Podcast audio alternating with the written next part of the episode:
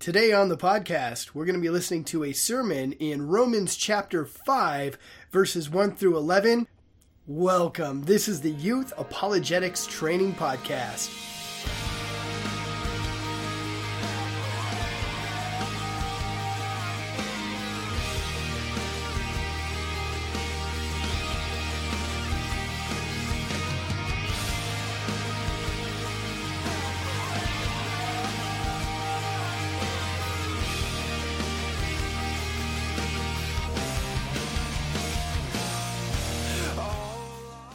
Right, guys, welcome back. Like I mentioned in the introduction, uh, this is another one of my sermons uh, that I gave at a Calvary Chapel in Berthoud, Colorado.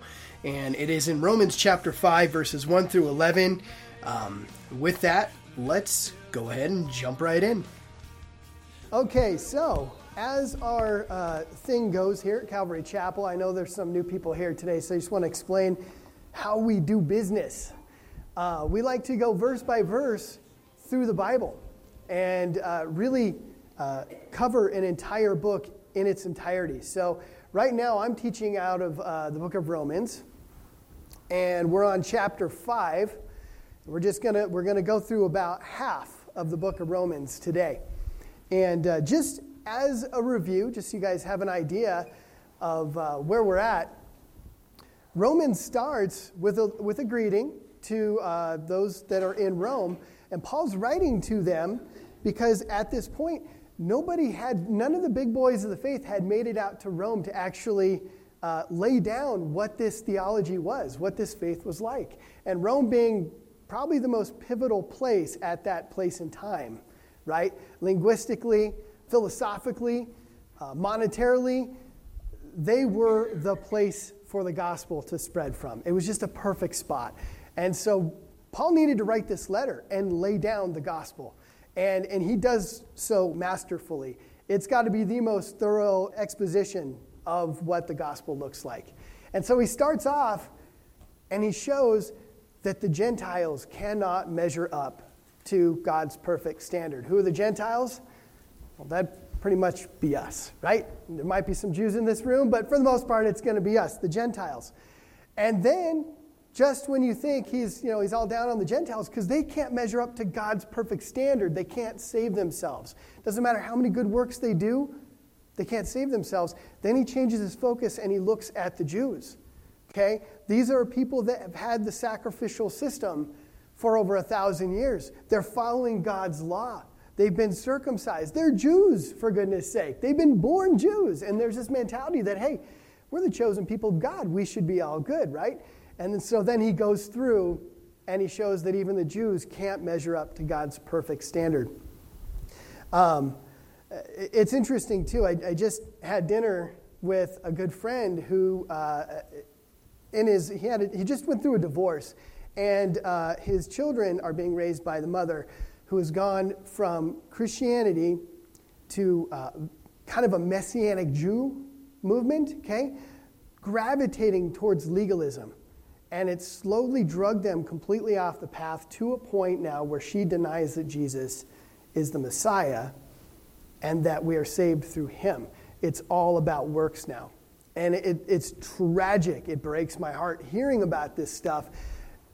And you look at the book of Romans, and Paul, man, he just lays it out. I mean, he goes through one argument after another, preempting or rather answering questions that he's gotten from various Jews, you know, that, that he's friends with or knows.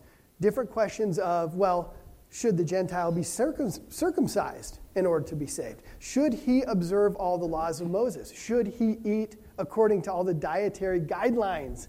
You know, avoid the pork, avoid tasty crab legs and bacon. You know, these types of things. How do you survive? But, uh, you know, and, and he goes through and he shows all these things. You know, there is only one way to be saved it's through Christ alone. It's by grace alone, through faith alone, in Christ alone. So we pick up uh, here today. We're going to be talking about justification. We've been talking about justification for several weeks now. Justification is an instant thing. It happens at the instant you trust in Christ, you are justified. There is uh, at that moment, you have been saved. If you die a second later, you're, you're going to be with Christ. You have been justified, okay? That doesn't mean you're perfect. You're all dirty. You got sins. You got issues, right? Then starts a process that we're not going to get too much into today. Uh, in fact, next time I teach, we're not going to get into it, but we're going to be in a transition period where we're going to start looking at it, but sanctification. Sanctification is a lifelong process that we go through where God's Holy Spirit points out the sin in our lives and we try to clean it out, right? God helps us to remove the filth, the sin, okay? So, you know, the, the world wants to say we're all hypocrites. Well, yes and no. We have issues, okay? We're all sinners still. But God is working that junk out of our lives, okay? We're striving to be righteous, we're striving to live a life that is pleasing to our Father. Amen? Amen. So, um, we're going to go into justification today. We've been talking about it for a while, but um, Paul now is going to shift his focus a little bit, and he's going to talk about the, the some people have different counts, but I'm seeing seven blessings of justification as a result of being justified. Seven different things that um, are truly a blessing. Okay? And along the way, we're going to have some of my world famous uh, rabbit trails. They're coming. if you guys are familiar with this text, you're going to wonder how in the world he could ever get there from here. But we're even going to touch on the problem of evil a little bit, atheism, and creation and evolution. So, how does he do it? Uh, don't underestimate the power of Michael Bohm to come up with a good rabbit trail. so, anyway, so let's go ahead. We're going to turn to chapter 5, verse 1 and 2. Uh, Romans, of course. and he starts off with Therefore, having been justified by faith, we have peace with God through our Lord Jesus Christ, through whom also we have access by faith into this grace in which we stand and rejoice in hope of the glory of God. And so, um, the first blessing that we're going to see is that we have peace with God. And, and some of this, you know, we've been Christians for a while, so we're going to hear about these blessings, and we'll, well, yeah, but, you know, really think about this. We have peace with God. We are, or have been, rather, we were people who opposed God at every level we, when we were not saved, right? Okay? We opposed his will. We opposed his purposes. We, we opposed his son. I mean, didn't want to believe that Jesus was the Messiah or that, you know, I'm a sinner and I need a Savior. We were in total opposition. We were at enmity with God, and now we have peace with God, which is amazing. It's one of those things that sometimes you have to stop and just take a deep breath and, wow, okay, I'm good. I'm okay. I've got sin, I've got issues, but I have been justified and I have been, I'm now at peace with God. Um, secondly, he mentions we have access by faith. That's pretty cool too. When you look back and you look at the tabernacle or the temple, um, the Jews couldn't even go into the Holy of Holies unless you were the high priest and it was a certain time of year. You had to stay outside of that. And there was this like uh, really thick veil. I think it was either a foot or, yeah, I think it was about a foot thick. I mean, this thing was weighed a ton. And you could not go in there but once a year. And it was the high priest. And this guy had been fasting for a while. And they would tie a rope around his leg with some bells because uh, if he had sin in his, in his life um, and God had found him unclean, he would be found dead inside there. You know, if you didn't hear any jingling bells after a while, they'd give a couple tugs on the rope, and if there was no tug back, they'd drag you out. They really didn't have, the average Jew didn't have access to God. And of course, the Gentiles, we're outside. We're totally outside the walls of the temple or the tabernacle. We couldn't even go in. Okay? But now, as Hebrews chapter 4 verse 16 says, we can boldly enter into the throne of grace that we may obtain mercy and find grace and help in time of need. In fact, uh, uh, and I'm, I'm recovering from a cold, guys. I was actually really bad cold. Earlier this week, I was thinking I was going to come up here on Sunday and be like, hey, guys. You know? So I'm impressed with my voice, but if I, if I hack in the microphone, I apologize. Hebrews chapter 10, verses 19 through 22, it says, Therefore, brethren, having boldness to enter the holiest by the blood of Jesus, by a new and living way, which we consecrated, which he consecrated for us through the veil, that is, his flesh, and having a high priest over the house of God, let us draw near with a true heart in full assurance of faith, having our hearts sprinkled from an evil conscience and our bodies washed with pure water. So, amen. We have access to God. We can enter in, we can approach God and, and take our problems to Him. Go to Him in prayer, speak with Him. And then, so moving on, uh, second part of verse 2, it says, so this would be the third blessing. We can rejoice in hope of the glory of God. Uh, what, what is that supposed to mean? Well, again, this is pointing back to uh, justification and just how awesome it is. We've been justified. We don't have to work for our salvation. Yes, again, we want to strive to live as righteously as possible. I'm not saying let's not. In fact, chapter 6 of Romans is going to deal with that. But we're going to strive as much as we can, but we, it, our justification doesn't depend on it. It doesn't uh, depend on our avoiding sin or our good works. And if it did, we wouldn't, we wouldn't really be able to rejoice, right? We couldn't stand in that grace. But because we do stand in that grace, we can rejoice in the hope of glory of God. Um, also, kind of worth mentioning too, uh, that word rejoice, uh, a lot of times is translated boast. Um, and it, it, also kind of means like a triumphant rejoicing, um, which kind of puts a neat spin on it, right? Um, the word hope this is pretty cool too. When we say hope, there's a little bit of uncertainty involved. You know, I hope she says yes.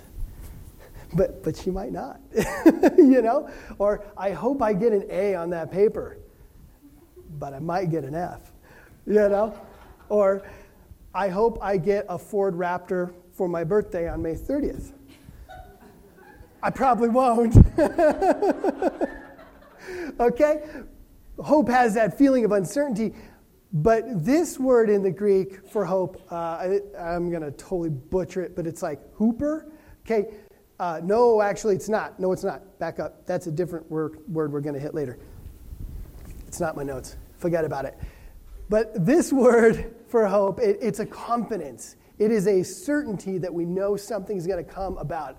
We know, we rejoice, and we know about this. We, we are going to attain this hope of glory. So, awesome. Moving on to verse 3. And not only that, but we also glory in tribulations, knowing that tribulation produces perseverance. Okay, hold on. So, wait, tribulations, is that a blessing? Well, kind of is, actually. Um, it's one of those things. It's like, well, okay, how can we call that a blessing? I thought we were supposed to, as Joel Osteen would say, live our best life now, right? Why are we why are we experiencing this stuff? Why don't we get to have a cushy American experience and uh, not have to deal with the problems of life? Well, um, and, and that kind of that's where we somewhat touch on the problem of evil, and I've and I've talked about this a little bit in other teachings, so I won't go too crazy with this, but you know, so many people would like to point at our faith and say, hey, you know, why does God, if He's all powerful and all good, allow evil and suffering in this world? Why does He do that? And that is kind of an issue that we have to deal with as Christians. But don't forget, they have to deal with that too. Because it's always the atheists. I was just talking to John about this yesterday. It's always the atheists who want to throw that in your face. And they're coming from a worldview that says millions of years of death and suffering and pain brought us where we are today. So, from their worldview, they can't even consistent. If they're going to be consistent, they can't even say that death and suffering is evil. Because to them, if, again, if they're consistent, it's onward and upward evolution. It's what brought us here. It's a good thing, right? Um, but nonetheless, you know, it is an issue that Christians have to deal with. And um, of course, we know as Christians that ultimately God is going to deal with these issues, but, you know, He's going to deal with sin. He's going to deal with death. He's going to deal with suffering. Eventually, okay? We've read the end of the book. We know what's going to happen. Um, but we also know that along the way, He does let His kids go through some stuff. Does He not? And, and why do you suppose that is? There's, there's a lot of reasons, actually. Sometimes it's for judgment. Let's just be real. Sometimes it is. Uh, in fact, uh, Glenn, I have no idea where Glenn's at. He's probably hiding in the back somewhere. Uh, Glenn is teaching through the book of Isaiah right now. And Isaiah, it's like the whole book is warning after warning after warning to the southern kingdom of Judah that guys, you just you just keep crossing me and I'm going to send judgment. You, are going to get overrun, you're going to be taken into captivity. And they don't heed his call. There's little revivals, a couple good kings along the way, but for the most part, they just keep rejecting God and judgment happens. But what's interesting, there's always good that comes out of God's judgment. And there's always good, likewise, that comes out of just regular tribulations. Um, the nation of Israel, they eventually did come out of captivity. As we, as we see, time goes on, they get to re- return back to the land, and uh, they get back to the land. Now they have a greater reverence for God, but then we also get to read the story here and learn about God's character and how um, let's be real, how sometimes he has to deal with nations. You know, in fact, we as a nation are known as a Christian nation, kind of, sort of, not too much anymore, but that kind of puts us on a different standard than the rest of the world, right? And we keep thumbing our nose at God. We might have some judgment coming down on us. I mean, it could happen. It's, it, you know, it's possible. But um, God allows things also in our life to grow us. There's just there's a lot of times where tribulation it grows us. It, we get put something through something, and at the time we're like, God, why are you letting this happen? This is terrible. Years later, we come out on the other side, and we can look back in hindsight and see exactly what He was doing. A lot of times, not always, but a lot of times. And often we can look back and say, wow, that was one of the greatest times of growth I ever had. Was during that horrific thing, whatever it was, you know, financial, health, or whatever.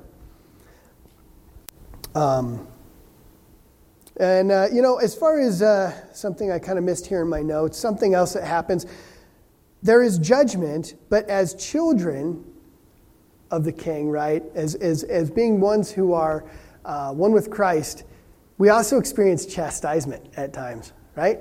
We're God's kids. Sometimes He's got to give us a little spanking or whatever. Um, Hebrews chapter 12, verses 6 through 7, it says, For whom the Lord loves, he chastens. He scourges every son whom he receives. If you endure chastening, God deals with you as with sons. For what son is there whom a father does not chasten? It's so true. I mean, we love our kids, but there's just times when you got to do something, right? Because you want them to grow up to be good adults. You want them to be good people when they get older, so you have to do hard things. I, remember when Victoria was little, and she's like, "Oh no." She's riding her bike, and she's she's looking over at mom and I, like, you know, look at me, I'm doing this, not paying attention, and just boom right into the back of a parked car, and it was just like, oh, you know, she dented the bumper in. So we're like, okay, well, this is a time where we as parents got to step up. We got to do the right thing. Obviously, she didn't mean to, but we went to the door of this, this family, this owned this car, and Victoria had to tell them, I dented your bumper. You know, she's all crying and her helmet's cracked and cuts on her arms and stuff. But we just got to do things sometimes. Is hard as a parent, but we got to chasten our kids. Likewise, our God, who is uh, far surpasses us in knowledge, right? Has to chasten us too. So, yes, we do rejoice in trials and tribulations. Amen? Because God is moving us towards something. And we see in the end of that verse, it says it leads to perseverance. Um, perseverance being steadfast in doing something despite difficulty or delay in achieving success. Um, I think probably somebody that illustrates this the best from the word would be Paul. Paul, uh, okay, here's a guy who's been beaten, stoned, left for dead, you know, imprisoned multiple times, shipwrecked, all for the faith. This guy understood perseverance.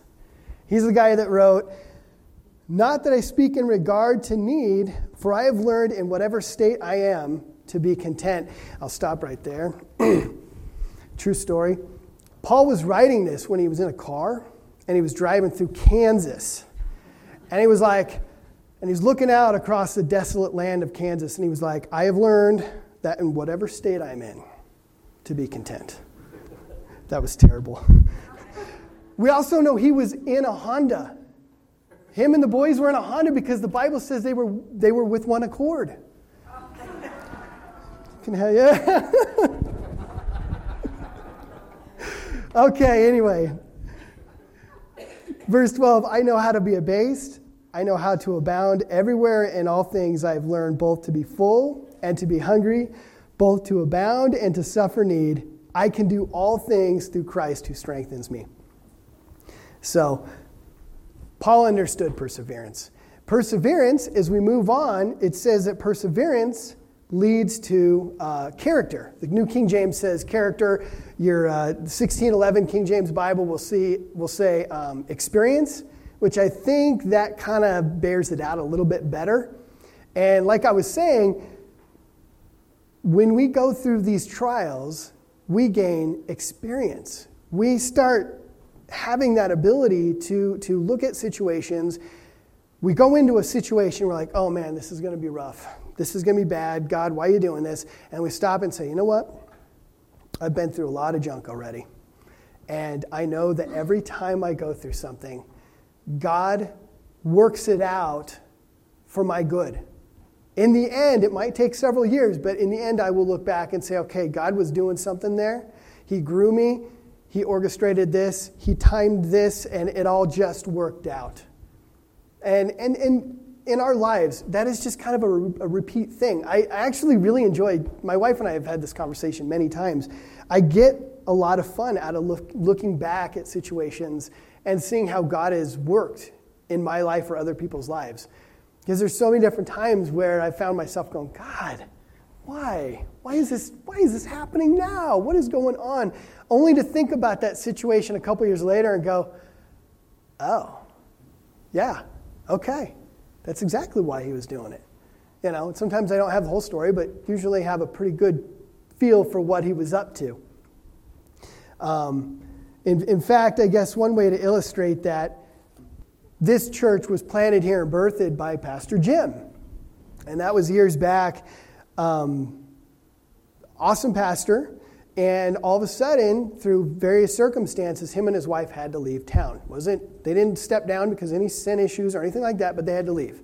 They both lost their jobs at the same week and both got offered jobs the same week. Isn't that the story? And there were several other things that happened. It was it was pretty cool, but there was a lot of us going, God, what are you doing? Like we just planted this church and it's growing and it's thriving, and then all of a sudden, whoop, the pastor's raptured and we're without a pastor. You know? And, and what happened? Well, uh, you know, us three, Glenn, Russ, and I got together, and it was like, okay, well, I guess we're going to have to rotate. And every week, one of us is going to teach. And that was really tough. Well, I can tell you from my own life, I won't speak for, for, for Glenn and Russ, but I'll speak for me.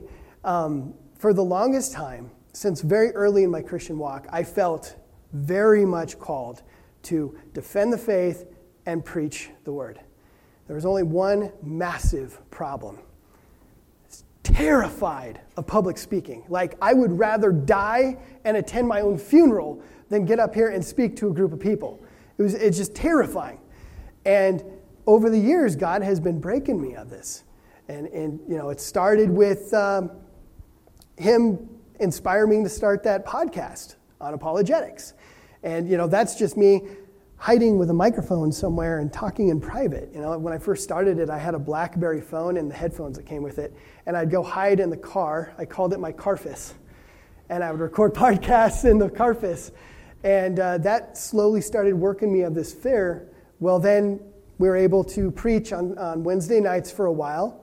That also helped a lot. But it was the Sunday mornings that really kind of broke me of the fear.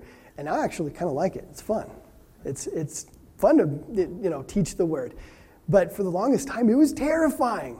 And so I can see, yeah, this is not like heavy duty trials and tribulations. You know, this is just Mike stressing out about stuff. But again, you can just see, it's a good illustration that you can see God's hand in things. Even when you're like, what are you doing, God? He's doing something. And now there's three different guys who are raised up who could really start three different churches if need was, you know, there was a need. So, anyway, God's moving even in our trials and tribulations. Um, and we can see that. And so, um, perseverance leading to experience or character, um, and then experience leading to hope. And verse 5 now, hope does not disappoint because the love of God has been poured out in our hearts by the Holy Spirit who was given to us. And so we see that hope does not disappoint. Um, God has started something in us, and we have a hope that God's going to finish it, right? Well, what kind of assurance do we have that He's going to finish it, besides the fact that He said so in His Word? We've got that Holy Spirit within us. We have the love of God, the Holy Spirit within us that seal of our salvation. Uh, Ephesians chapter 1, verses 13 through 14, we see that the Holy Spirit is a seal. It's, it's kind of a, um, gosh, what would be a nice way to say it? It's, it's that down payment on our salvation, if you will. You know, we know that we have been justified. We have that. And now that hope is not disappointed. Verse 6 For when we were still without strength, in due time, Christ died for the ungodly.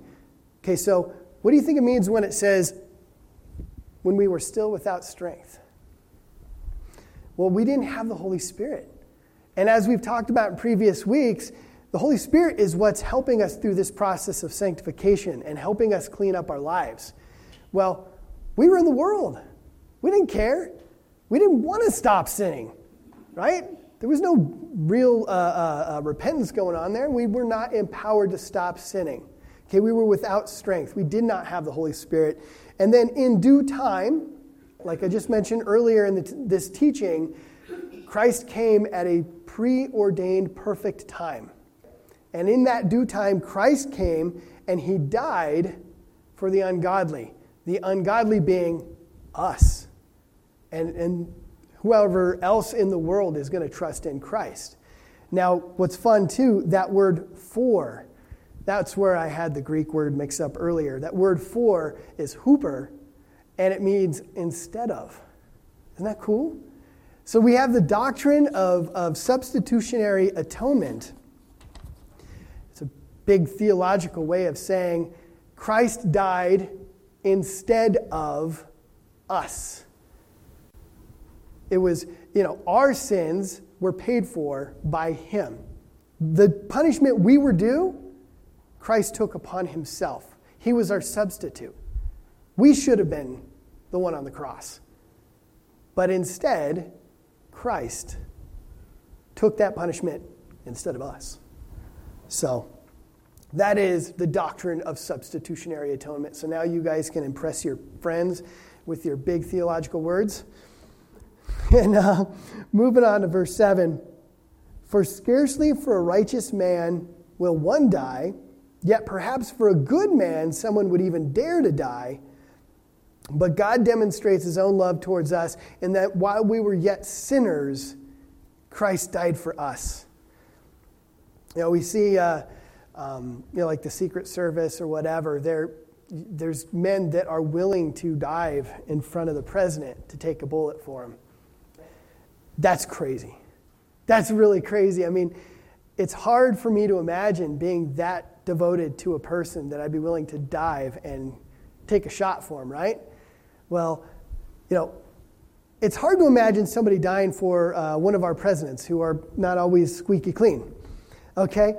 But it's even, you know, it's, it's even shocking to us to consider somebody dying for somebody who's truly like righteous, a really amazing person. But God, Jesus, was willing to die for us when we were yet sinners. We were his enemies. We were, our life was centered around ourselves, our pride, our sin, our own desires, and Christ was willing to die for us. That'll preach. Fact, that second half of that verse, verse 8, but God demonstrates his own love towards us in that while we were yet sinners, Christ died for us. That's one of those, those scriptures that you, everybody should just memorize. It's one of those that when you're witness, witnessing to somebody, it's so powerful. That's one of those that penetrates to the core.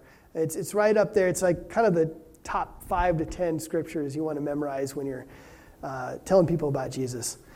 Um, and so, um, anyway, anyway, moving on with that thought, okay? We're going to go into a little section here where Paul's going to bring in a couple much mores. He's, he's showing us, he's, he's kind of looking at, look, Christ uh, was willing to die for you when you were yet a sinner.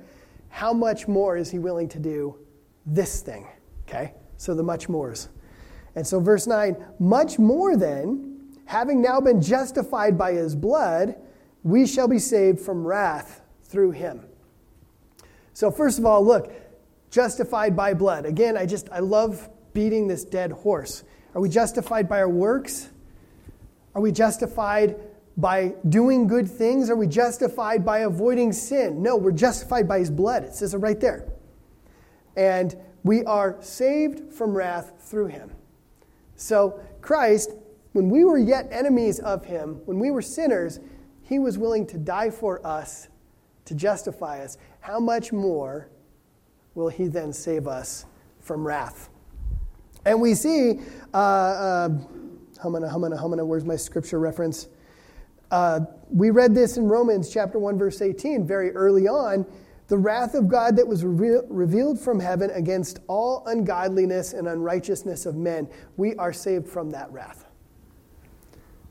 And so, verse 10, uh, they're coming to get somebody here. Uh, For if when we were enemies, we were reconciled to God through the death of his Son, much more, having been reconciled, we shall be saved by his life. So again, here we are, enemies of God. We are opposing his will, his purpose, his son. Okay? And uh, God is willing to do this for his enemies. How much more is he willing to sustain us and sanctify us now that we're his friends? Verse 11. And not only that, but we also rejoice in God through our Lord Jesus Christ, through whom we have now received reconciliation. Reconciliation, again, we are brought in harmony with God. We've been reconciled to Him. He wasn't reconciled to us, we were reconciled to Him. We weren't, I mean, He wasn't the one running away, we were. and so, um, that, I, I didn't number a couple of those blessings. I guess I could right now. So we have seven blessings. We had peace with God, right? We were enemies. Now we're at peace with Him. We have access. We can actually access God. We have hope of the glory of God.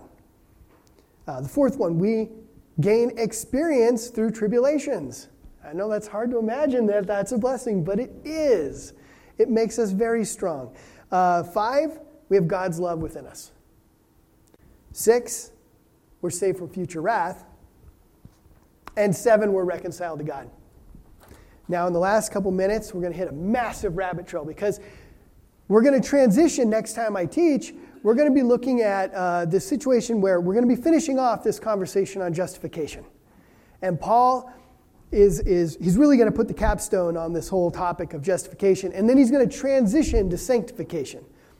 And when he does this, he's going to be comparing and contrasting Adam and Jesus to teach us some lessons about justification.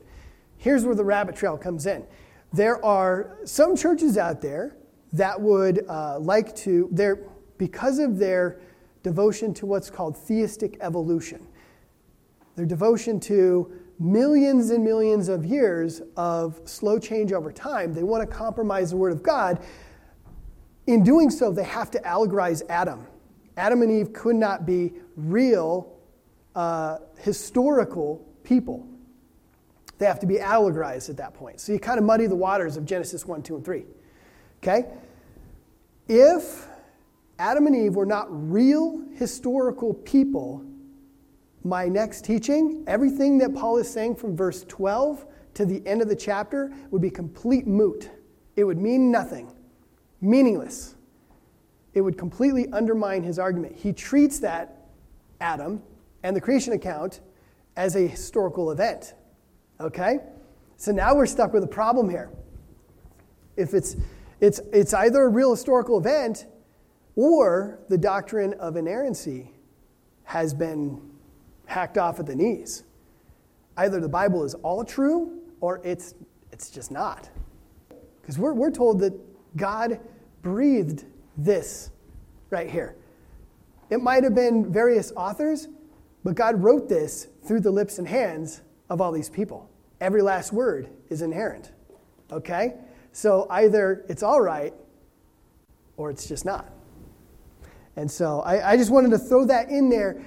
I could easily, I love apologetics. All you guys that are, are new, I'm really into apologetics. I, I just get my kicks out of it. I could easily spend an entire Sunday just looking at scriptures where it was either Jesus or Paul or James or Peter or somebody else who spoke of the creation account in Genesis 1 through 3 as a real historical event. Easily fill a whole Sunday on that. So it's either a historical event or the scriptures are wrong. I'm going to stick with the scriptures. In fact, you know, as a side note, a rabbit trail embedded in a rabbit trail. Um, in that, in, in, the very first verse we're going to look at um, next week, uh, we see that death entered through Adam's sin. So what that's saying is there was no death and suffering before Adam.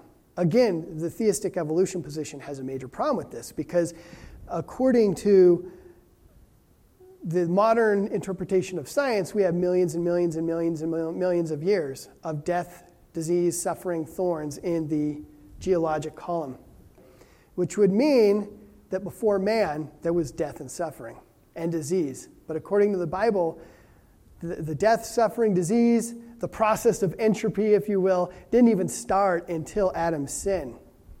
Now, the Bible does describe how we got those layers. Anybody know?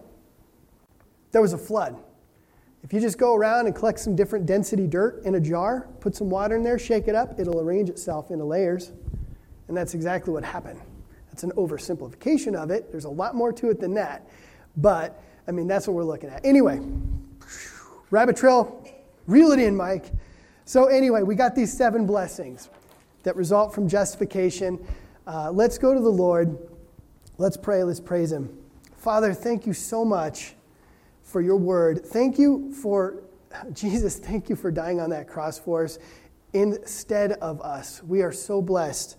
Uh, you know, we've got these things that you talk about, and sometimes we take this for granted, but yes, we have peace with you. We have access to you. We have hope of the glory. We have uh, experienced the tribulations, which sometimes we don't thank you enough for.